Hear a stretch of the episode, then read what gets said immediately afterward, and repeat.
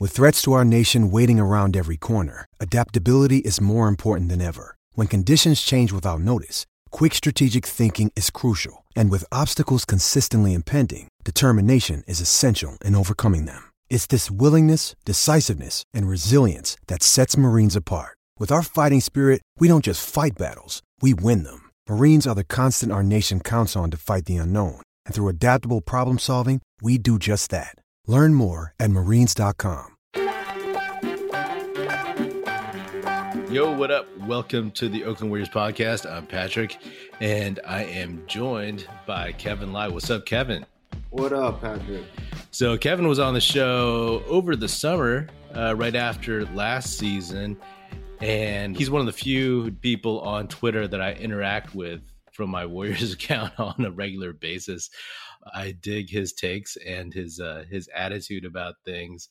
And what better game for for him to come on after than this uh, meh effort by the Warriors uh, against the Dallas Mavericks. Yo, man, I got opinions, but what did you think about this 99 82 uh, loss in Dallas? I really don't think our defense was a big issue. We had a chance down the fourth to cut the lead to was it six, then yeah. to three, right? Yeah. Curry passed up multiple layups. Yeah, I know. Right? yeah. Yeah, we we did get some good stops, but shots aren't just fall. Not, not, they're not falling. Yeah, yeah. I mean, when I heard that Dirk's number was going to get retired tonight, I was like, wow, they picked a really bad game. Dallas did. They picked a bad game to do that because I figured the Warriors were going to come in and play their game. But it was clearly one of those nights where the Mavericks, they they had more energy. They seemed like a step faster overall. Overall, mm. I felt like the Mavericks, they were scrapping and that kind of messed with uh, the Warriors a bit, but I won't give Dallas all the credit for Steph's recent uh, shooting woes. Mm. I ain't going to trip too hard on that because uh, two bad games in a row from Steph versus like what 11 years in the league. I'm not going to I'm not going to worry too much about him, but what do you make of his cold streak? What do you think of it? It's nothing. I don't really think it's last season. He started slow too, and then it picked up and then was it during middle of last season he had another cold spell and then picked up again? I mean, he's, he's a top three player, yeah. right? We can't we can't take two games sample size to say that oh his poor shooter just because of the past two games. Some people are going to try to make something bigger out of it than it is. And hey, if this streak of cold shooting were to go to like 10 games, I'd be like, hey, what's wrong? That's something we should look into, right? But you know, a couple games. I mean, he hasn't been shooting his best for the past month per se. You know, mm. there was mm-hmm. that pressure of beating Ray Allen's record. He was he didn't shoot too well before that. He had a couple better games, but in general, he hasn't been like as good as he has been before. He's Steph, you know, so I'm not yeah. gonna trip too hard about it. I think my reaction to this game is like it's just kind of a like shoulder shrugging game. It's one of those nights. You just kind of have to write it off and be like, yeah, Dallas kind of wanted it more and Steph didn't play well. So there's yeah. your game, right?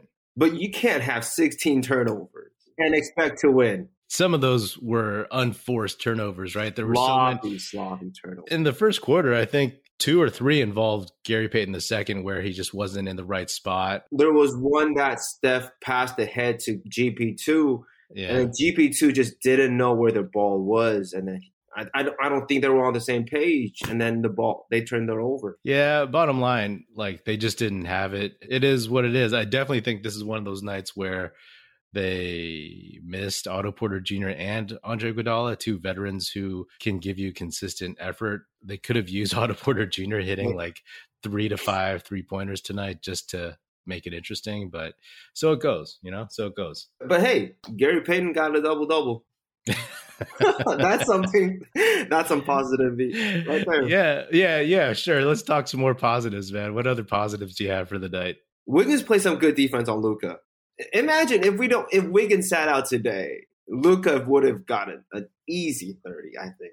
Yeah, I think so. I'm I'm always impressed by how big Luka is because you know Jonathan Kuminga is big, right? As yeah. a 19 year old, he was guarding Luka, and Luka looked bigger than Jonathan Kuminga, like just wider. I mean, Luka isn't as cut or as muscular as Kuminga. We're talking frame, just, right? Yeah, he just looked wider. Yeah, and, like stockier. You know, the shoulders are huge. Yeah, like, like the, the width. Yeah, I'm I'm always stunned because I'm like, oh, Kuminga's huge, but then Luka is pretty huge too. I guess. Do you have any other positives from from this game? Defense. I, I still like. I really like our defense tonight, even though our offense was not up to standards. But our mm-hmm. defense was there. There was effort. Yeah. I see a lot of effort, but it's the turnovers. I just can't stand them. And the fouling. Like they just keep on fouling. They were really undisciplined. Like you said, 16 turnovers, five for 28 from three. I mean, you're not going to win most NBA games no. shooting 18% from three. I mean, one positive for me, Jonathan Kuminga hit all his free throws. oh yeah. So he had he was four for four, got a couple lucky rolls. And if you listen to the show, like I'm a big Kuminga fan, and I watch him specifically for any little signs of his improvement. So even though he went oh over 3, had a couple bad fouls out there, got juked by Brunson, I'll look at the free throws and I'll be like, okay. But he was aggressive to the rim. Yeah. Yeah. Right. Did he take any threes tonight? He was 0 for 1 from 3. 3, but... yeah, but other other other two shots were all right at the rim, right? I like that. I like him driving. Have you noticed Bjelica's not taking a lot of threes, like even open threes? Yeah, he's been doing that all season. Lately, he picked it up, I feel, but he's going to start having to take those when it matters. So I don't think he's afraid because he takes some crazy long threes. I just think he's trying to. I just think he enjoys the Warriors' offense, to be honest, and he's trying to be a part of it. Yeah, he's he's trying to move the ball. Yes, I get it, doing the driving kick thing. But sometimes I just feel like he's doing too much. Oh yeah, totally. Like JTA, right? Doing too much that it might not benefit the team. I, I agree. I think Bjelica, when he's open, he should shoot his shot. There was a lot of overpassing tonight. Mm. And like you mentioned, Curry had a couple right at the bucket where he should have shot it. There was someone else where I was like, oh, you're right there. It may have been Wiggins. I'm not sure. But... Wiggins, and then he passed out to Lee. Yeah, yeah, and Lee corner three, and I was like, bro, dude, like, shoot oh, your shot, man. Shoot your let shot. Let me cut you off. Uh, Curry suffered a left quad contusion. When? That knee to knee. It looked like knee to shin. That was a quad contusion. Yeah, Slater just tweeted it out. Let's know Curry tomorrow.